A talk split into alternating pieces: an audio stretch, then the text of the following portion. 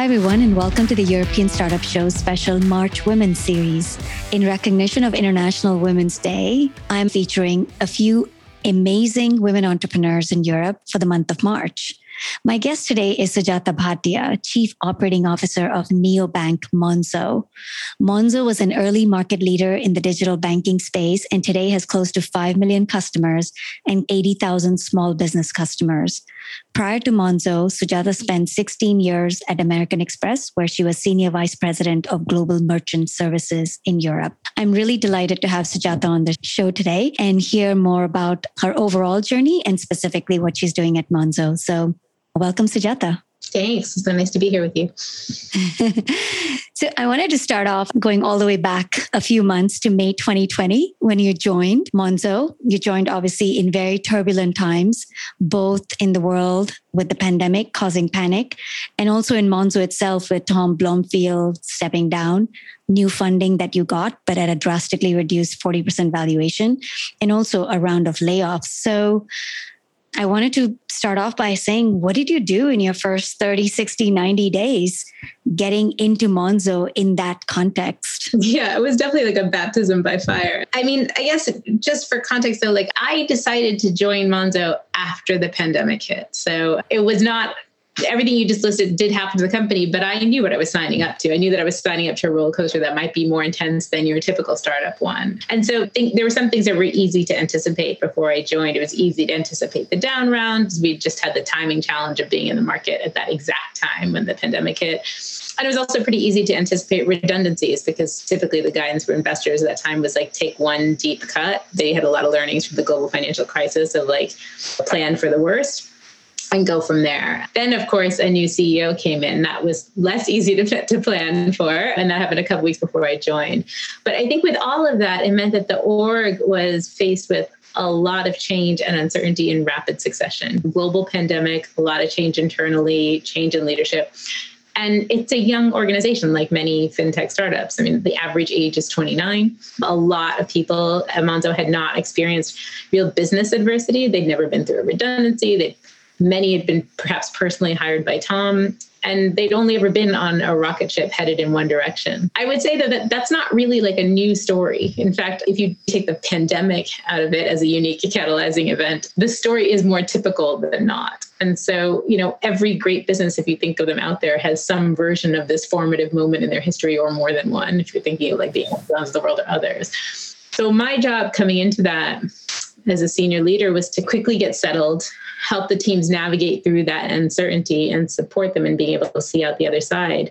And also initially just focus on the biggest fires. So I think you asked what was the 30, 60, 90. I mean, practically that meant from a business priorities perspective, I arrived the week after we had announced redundancies, and one of my responsibilities to lead the people organization. So, practically, my job was to help conduct those redundancies in a really humane way and in harmony with the core values of the company on how you treat people. In my view you only get one shot at that. And so that was a really critical part of my role very very early on standing up in front of all those people and you know taking some of them through their first heartbreak. There were also some specific areas of my remit that needed immediate attention. I just had to wade deeply into those. Those are business priorities. Then from like kind of a people and culture perspective one was getting to know my new boss that I had really only ever met once on a FaceTime call is sometime in the sell process of my due diligence of the role. Uh, serendipitously, I think it worked out really beautifully. And if I could choose again, I would choose to work with him. That's always the best sign. So we had a really great kind of instant chemistry, which made a big difference. But then for the broader executive team, where there was a lot of new players, it was rapidly accelerating our forming as a functional executive team and building those relationships really quickly so that we could be operationalizing and doing what the organization needed from us. For the broader team, it was you know getting to know the whole team remotely. That really required me to ask a lot of questions, soaking in the learnings to make sure that I could be accretive to the culture of the business and not be jarring or more destabilizing at a time where the organization needed really true leadership to help build them up. And then another people perspective was really diving in quickly in the deep end with stakeholders. So the board, investors, regulators to just understand their expectations and priorities to make sure that we could deliver on them. I think what helped was that I had done my due diligence on the mission and culture of Monzo before I chose to join. I left a 16 year career where I really loved the company I was at, where people felt like family to me. It had fit me like a glove in a lot of ways, and I wasn't running away from anything. So when I chose to leave, I was very deliberate that I didn't want to leave this culture that I had admired that valued people and customers and diversity and inclusion and go somewhere that didn't fit those values. And so Monzo's unique culture and values, which were really well articulated and deeply embedded in the company, mm-hmm. spent a lot of time understanding that and their mission. And I think that was one of the biggest factors in me deciding to join the company. I felt very quickly comfortable with the people. You know, I onboarded mm-hmm. remotely. I'd never met anybody in the company, maybe like a handful of people of the 1,300 people in the company, but I very quickly felt comfortable. So that was a pleasant surprise. But probably not a surprise because I'd done so much work on the culture. When you say you've done so much work on the culture, how did you do that? Was it just reading through the mission? How do you absorb a company's culture and, and really internalize it?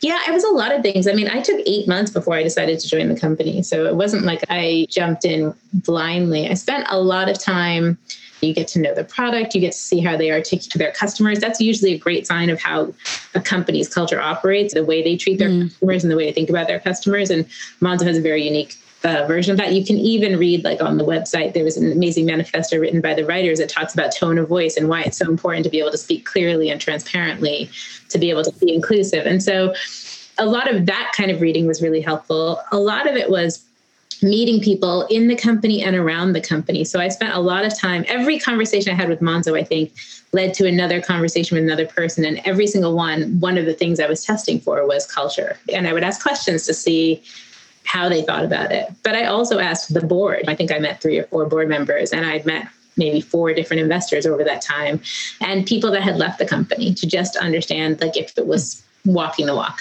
so I, I, definitely did my due diligence, I guess is the way. Yeah, sounds like it. But look, you make it sound so easy. I came in, I did this and I did this and I looked at the priorities. I put out fires, but I can't imagine any of that being easy. I've interviewed a lot of companies about how they're navigating the pandemic, but many of them were in their early stage where they didn't have so many costs like overhead and people that when the revenue dried up, they had this huge imbalance that they had to fix. Whereas a company like Monzo is a completely different story.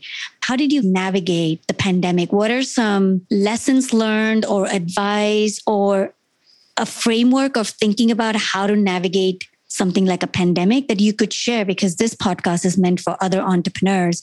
And i'm sure they could learn from a company like monzo. Yeah i mean i think there's things we did well and things we did less well. So i think and hindsight's always 2020 i guess if i go pre monzo one thing that I had that allowed me to sort of have a North Star or a framework to think about it was I had lived through the global financial crisis in my previous company. I was a chief of staff to someone very senior in that mm. company during the global financial crisis. So, you know, like if you quote Hamilton, I was in the room when it happened a lot of the time where big decisions were being made about being able to be liquid and at a fairly apocalyptic time for many big businesses. Because I had that privilege, I, I had the ability to see what really senior leaders had to do. And it doesn't really matter if you're a company of 65,000 or a company of 1,300, what, what you have to do when there's that much uncertainty around you. And I was able to bring that learning into my time at Monzo, not just how do you go about it, but how do you keep your eye on the horizon? Yep. So Chenault was the CEO of Amex when I went when we went through global financial crisis, and he used to always say, "Define reality, but provide hope." And he did that really beautifully. And so that mm. that I've sort of taken throughout. And the leader that I worked with at Amex at the time, who was incredibly inspirational, used to share with people like focus on what you can control, focus on your customers, focus on your colleagues, don't hunker down, you know, be on your front foot, be outward facing. And so those leadership mantras were with me when I joined Monzo. And our CEO, TS, had had very similar formative experiences. So it was almost unsaid. We both kind of just knew how to tackle that world. I would say some of the the classic wisdom for startups is in that very uncertain environment, don't do death by a thousand cuts. Plan for your worst case scenario and, and do that once and then move forward for Monzo, that we, we followed that conventional wisdom. We rebounded pretty fast. In the course of the pandemic, we have had a, a, pretty successful turn in that time. So, you know, you described the kind of apocalyptic stuff at the beginning, but during the pandemic, our teams shipped three big products for the company.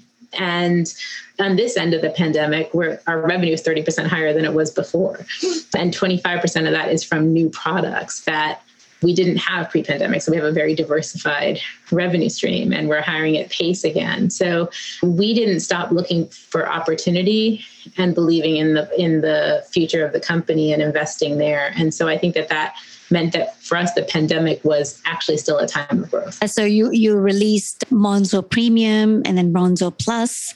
You basically said let's take the opportunity let's take this crisis that's unfolding around us and invest in what could fuel our engine of growth? Yeah, we didn't back off from our growth levers. I mean, we still have great fundamentals. If you think about it, we now have past 5 million customers, but at that point, four point something, right? Four point something yeah. customers, an NPS of 70. Even through the pandemic, our customers were with us and engaged with us. We had three major products business banking plus and premium and we focused on those levers because we knew that at any point in our cycle those are going to be uh, areas for growth for us. So we can yep. double down. When you think about, again, the layoffs happening and then your funding at a much lower valuation, especially people who've been at Monzo for a long time, I can imagine this being quite a hard pill to swallow. So, in terms of the morale of the company, you gave some mantras that you came with, but it's one thing to say it. But what else tactically did Monzo do, or you and the leadership team do to help with keeping the morale of the people around? I think a few things. So, of course, first of all, as leadership, you have to be present. People need to hear from you, and you have to communicate more frequently, not less, in those times of uncertainty. And so, you know, we definitely did that. We spent some time as a leadership team articulating what our goals would be over that period of time to try to make them concrete. And we went out to the company with those to just basically say this is what it takes. This is the roadmap for success for the next six mm months. It's very concrete what we need to deliver so that everybody could see that it wasn't this big existential crisis. It's like what's the plan and what's the roadmap to get there? Um, and what do we have to deliver on? And so i think that was really helpful. We celebrated success with regular cadences when we had these big shipping moments when plus and premium were were blowing away their targets in terms of signups. We wanted to make sure that the, the teams could hear about that. The investor sentiment very quickly changed in externally. We just closed 200 million pounds of a funding round.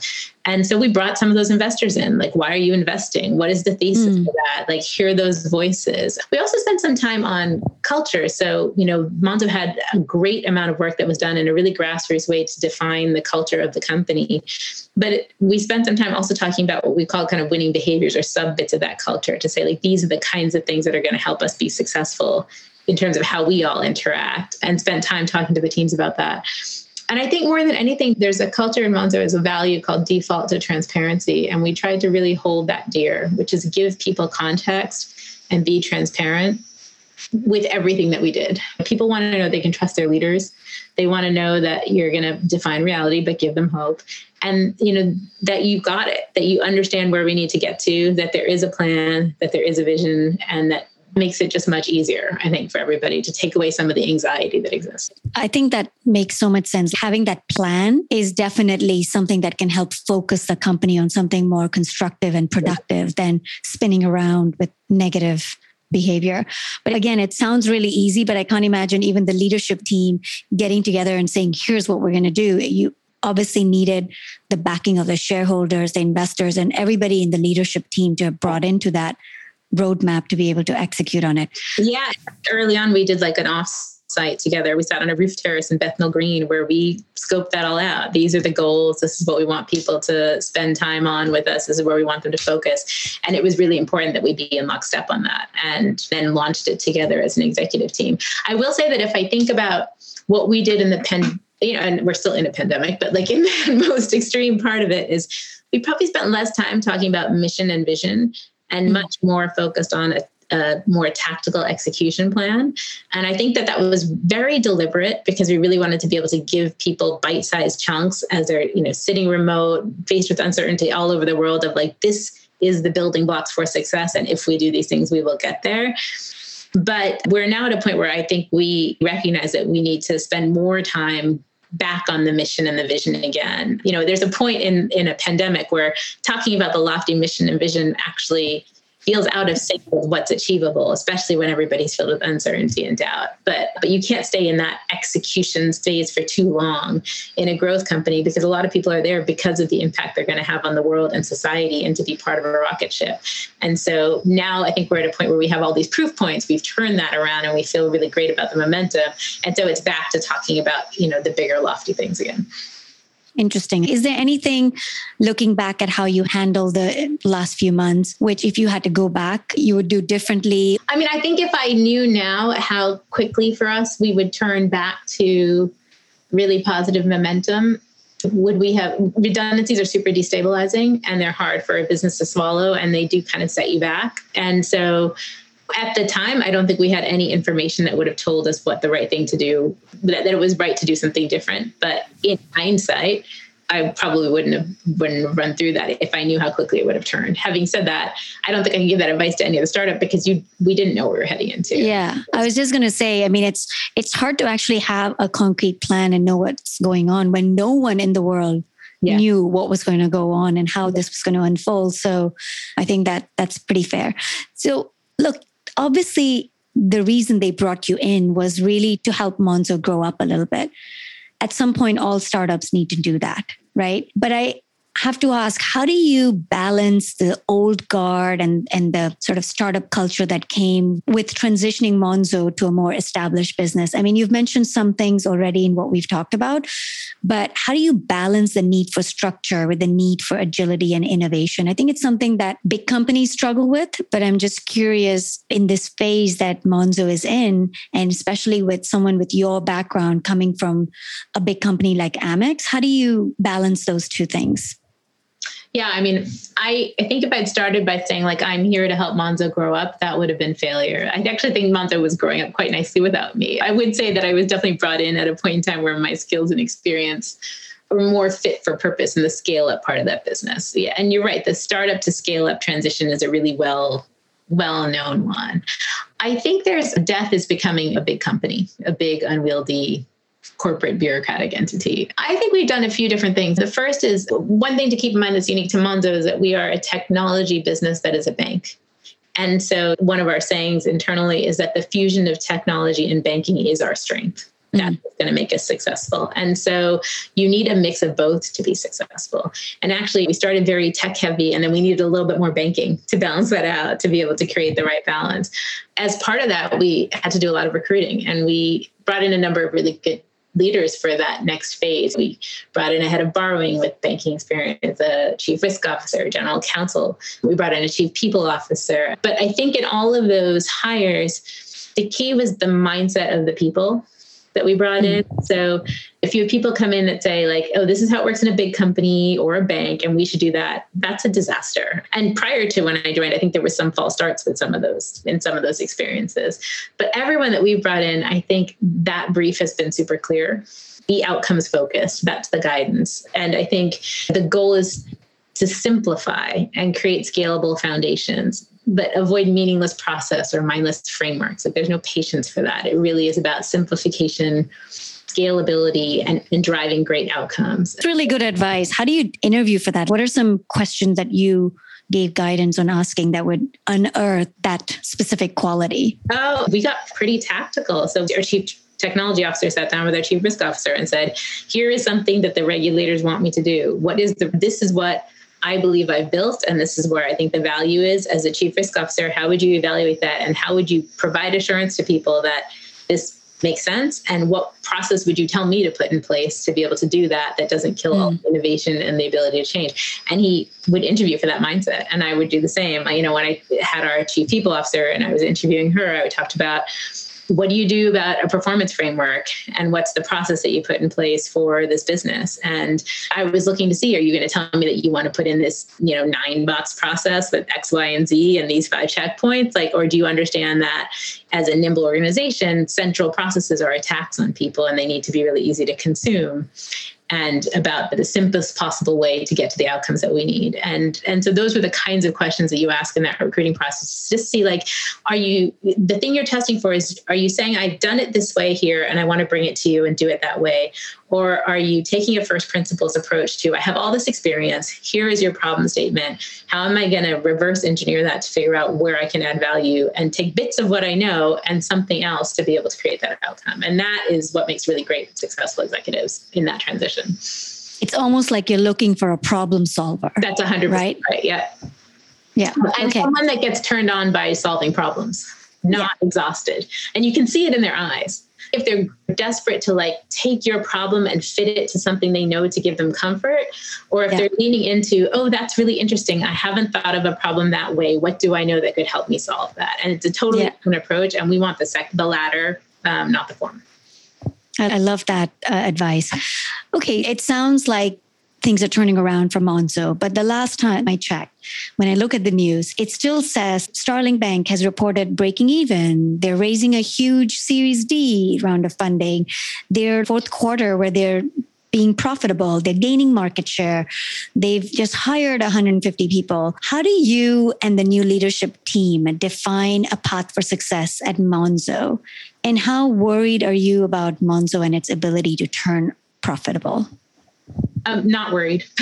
I think that people forget that like being a bank is actually not a mystery. It's not like a, a, business model that's not understood. We're not creating a new business model. We're creating an entirely new way to work with customers to help them understand and make their money work for them and you know work within their lifestyle but the fundamental business model of a bank is not that different we have a 10x cost advantage on any incumbent bank we don't have yep. branches we have a fundamentally very scalable platform we have now a whole array of products and services that are contribution margin positive for customers. So, as a function of as you grow, that becomes both revenue and profit. The momentum that we have behind us is real and significant. So I don't think we lack comfort in that. I mean, across our paid and business banking accounts, we have over 200,000 subscription accounts across both of those, all three of those products. There's about $3 billion, 3 billion pounds of deposits with us. And we have around 100,000 customers a month coming to us organically.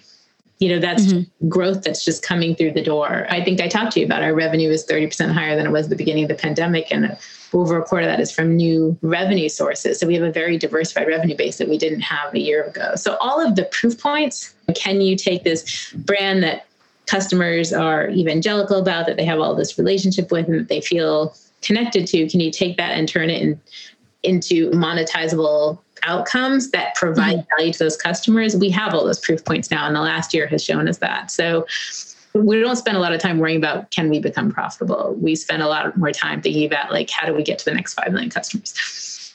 But if you compare not with incumbents but with other neobanks, I feel like they're very similar in terms of the user experience and what they offer. You gave a number around how many uh, business customers you have.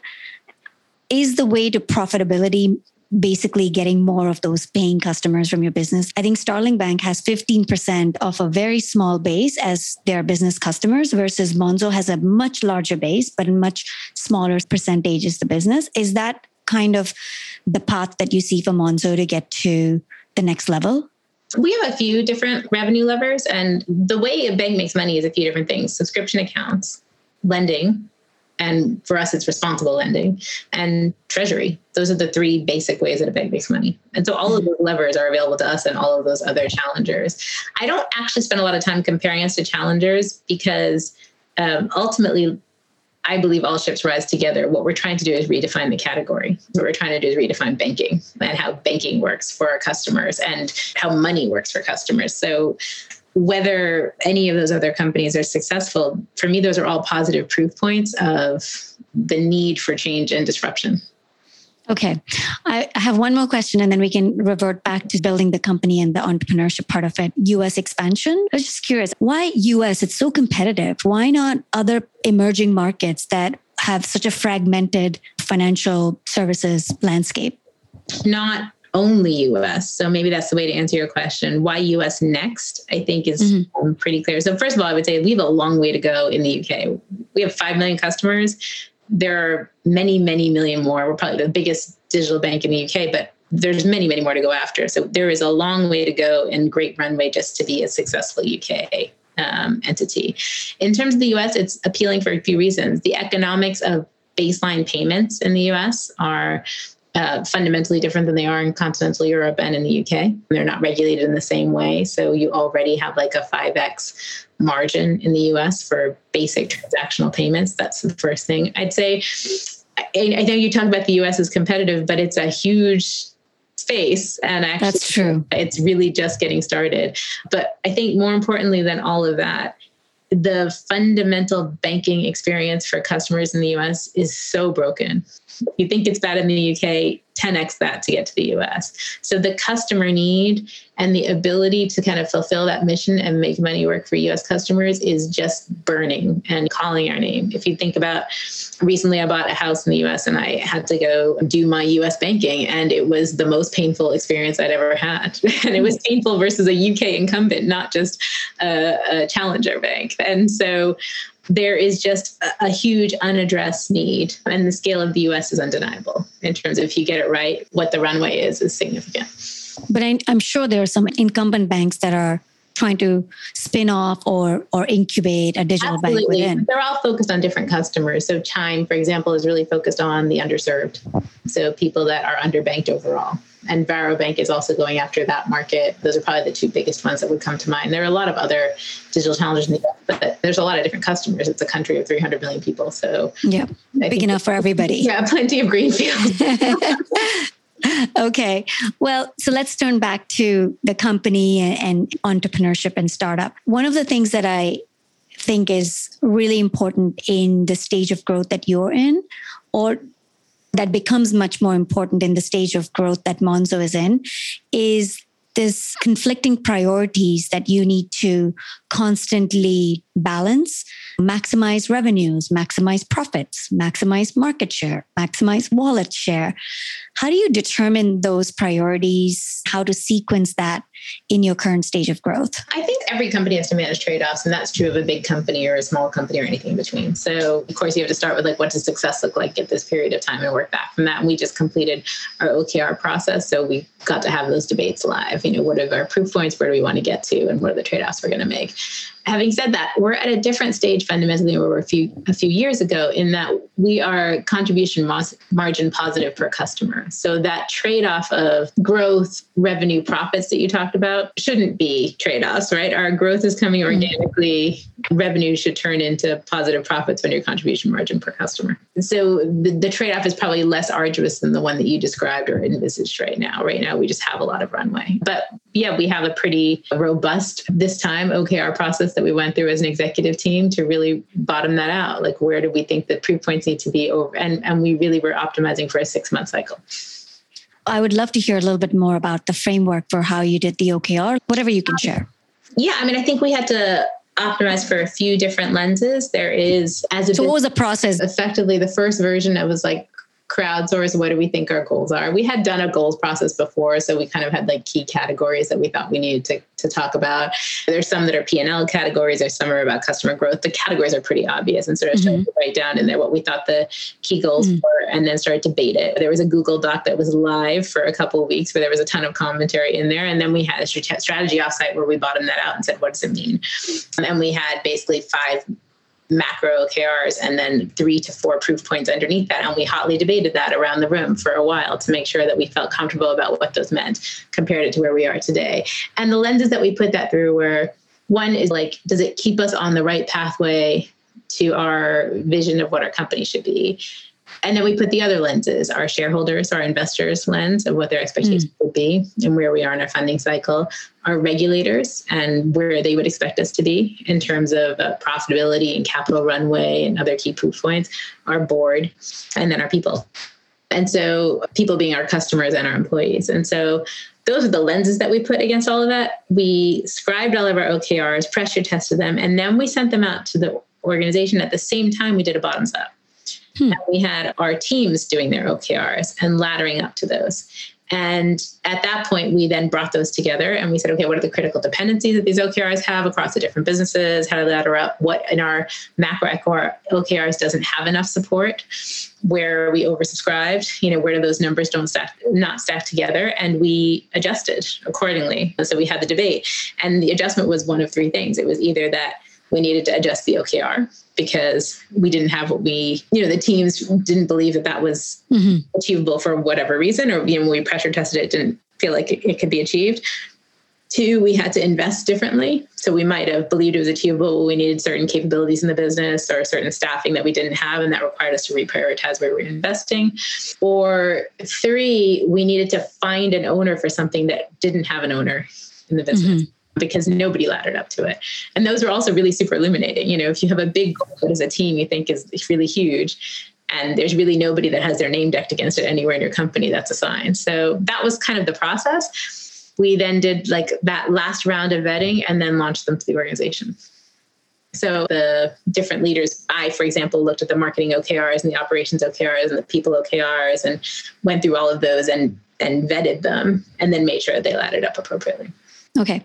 Well, I want to now talk about a completely separate topic, but one that I think you are in an amazing position to comment on, mm-hmm. which is around diversity and diversity in fintech. I think fintech, well, from what I've seen, is notorious for not being very diverse. Do you think that's changing? And what needs to happen for there to be more diversity in fintech? Your thoughts on that? Uh, I agree. I think it's not that diverse. I think fintech, by definition, might be controversial to say, is like the worst version of tech. You know, finance as a traditional industry is the least diverse, and tech is the least diverse, and fintech is a brilliant combination of the two. You know, it's kind of the perfect storm. So, uh, do I think it? Are we at acceptable levels? And it's like, not at all. I think we're a million yeah. away from where we need to be do I think it's changing? I'm not sure. I'm like I'm a year in in the middle of a pandemic, and I haven't spent enough time with other fintech founders, like in a face to face way, to tell you whether the direction of travel is the right one.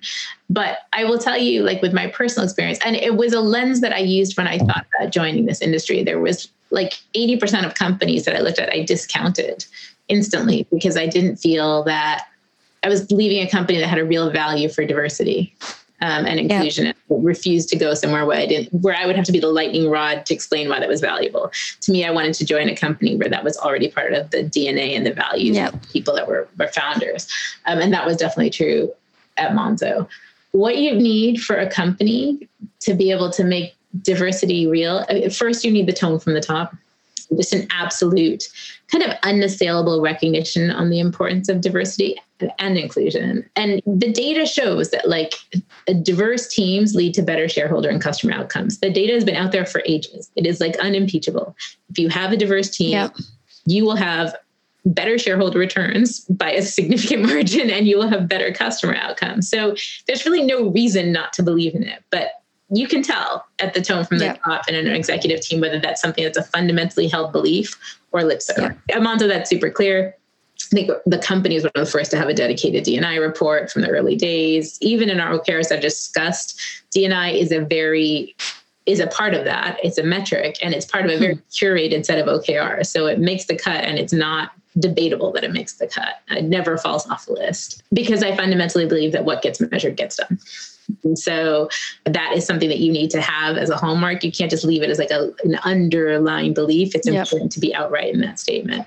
And what we have is a commitment from every single exco member to make this part of the mission. So that that's the tone from the top bit, and that's really important to just get mm-hmm. started then you have to get specific and solutions oriented.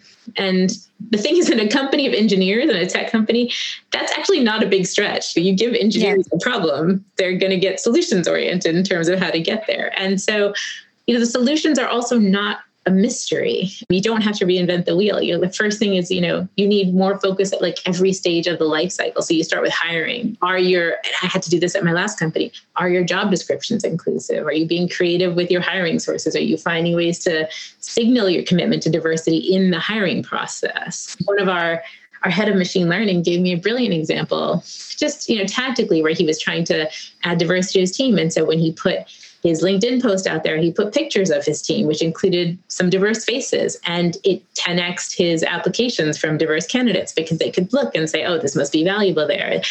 really simple things that people just miss in terms of how do you even just open up the pipeline. Then when you think about like how do you manage a diverse and inclusive environment and make sure you're providing the right opportunities, I will tell you from my last job, there was a study that was done that showed that in companies, 90% of women's performance evaluations were subjective and used subjective language.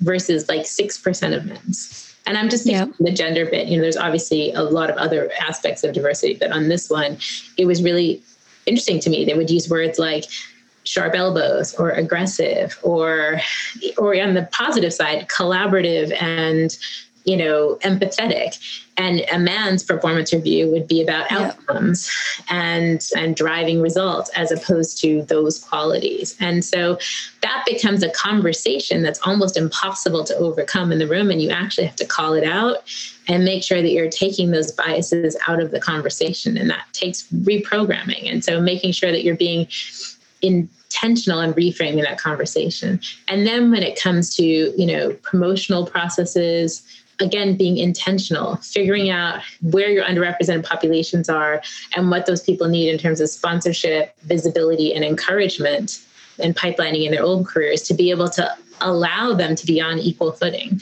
and so I think all of that is required. So that takes effort. Yeah. But I think more than any of that, it's really about creating an inclusive environment where everyone can thrive. I, have heard the same thing and from other entrepreneurs, and I've seen it in my own experience. A, it has to be from the top. If the leadership doesn't say it and believe in it, it's very hard to actually put the processes and, and the other things in place. And then the second thing, like you said, is the leadership needs to make sure that every function understands that it's important and figures out in their own function how they're helping to do that. I think both of those have to come together for, for this to happen. And when you're running a mile a minute, if something takes you more time or more thoughts, yeah, you, the only reason that you're going to spend more time and more thought is one, if you've been told that it's a priority. And two, if you fundamentally believe that by having that diversity at the end of it, that you will have a stronger business and better outcomes. Because then it's worth it. In the same way that if you were developing a product, you would take some extra time on a feature if you knew that that was going to make it an a much stronger product that was going to have much better product market fit and be able to drive all of your goals. It's the same exact thing. You need the time because the outcome you're trying to drive is extraordinary. Yeah. Is there anything that I haven't asked about your experience so far at Monzo that you think would be useful to talk about given that this is a podcast that entrepreneurs listen to as they are growing and scaling their business? I guess I would just say it's so easy to look at any other company and say, like, it's all working over there. There's clearly no challenges. And when you're on the inside, all you see are the challenges. And you, it really requires you to take a step back and really milestone success and look at those milestones to have a moment of perspective to understand what's been achieved. And if you're an entrepreneur that's leading a business, your teams really need you to do that. Of course, you need to be obsessed with the problems, you need to be obsessed with progress, but that context, that horizon scanning, and then the the measuring and articulating success is really important to to keep your teams moving and and feeling the momentum and staying engaged. Yeah, feeling energized. Yeah. Yeah. Okay, well, we've come to the end of the podcast. At the end, I usually like to ask questions that are outside of your day to day role at Monzo. So, you ready for the rapid mm-hmm. round? Sure. Yeah. okay, my first question is an easy one. What's your favorite book? A book that's made an impact on you as a person or in your work role? Oh, personal, uh, The God of Small Things by Arundhati Roy is my favorite. Yeah. And it just brings a lot of beauty to my life. So I, I often find myself rereading it. It's, it's just like a source of comfort. Oh, nice. That's a great book. I've read it too. Maybe I should pick it up again. Okay. What's your favorite city in Europe? Istanbul. For me, it is, I haven't been there for a while and I hope I can get there again. It is the most beautiful marriage of like history and beauty, but like modern life and cutting edge everything from entertainment to like nightlife and food. And and this is amazing balance of like ancient culture with huge modernity yeah.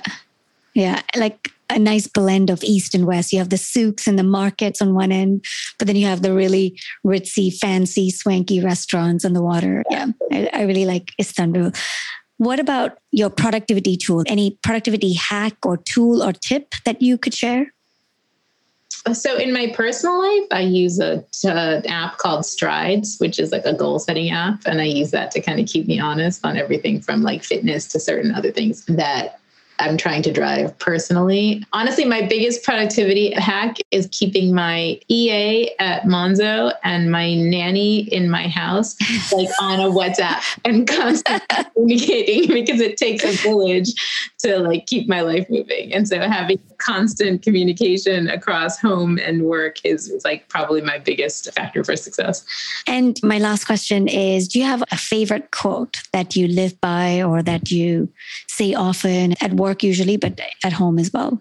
It's an Oprah quote. So she uh, used to say, luck is when preparation meets opportunity. So luck is not just opportunity coming your way, but that preparation. And and very rarely, but the meaning for me behind it is very rarely is luck just something that's dropped on somebody. It's that they've done the hard miles and the hard slog to be ready when that opportunity comes their way. The other one I use a lot is a Robert is a, a Robert Frost quote, which is like the only way around is through it.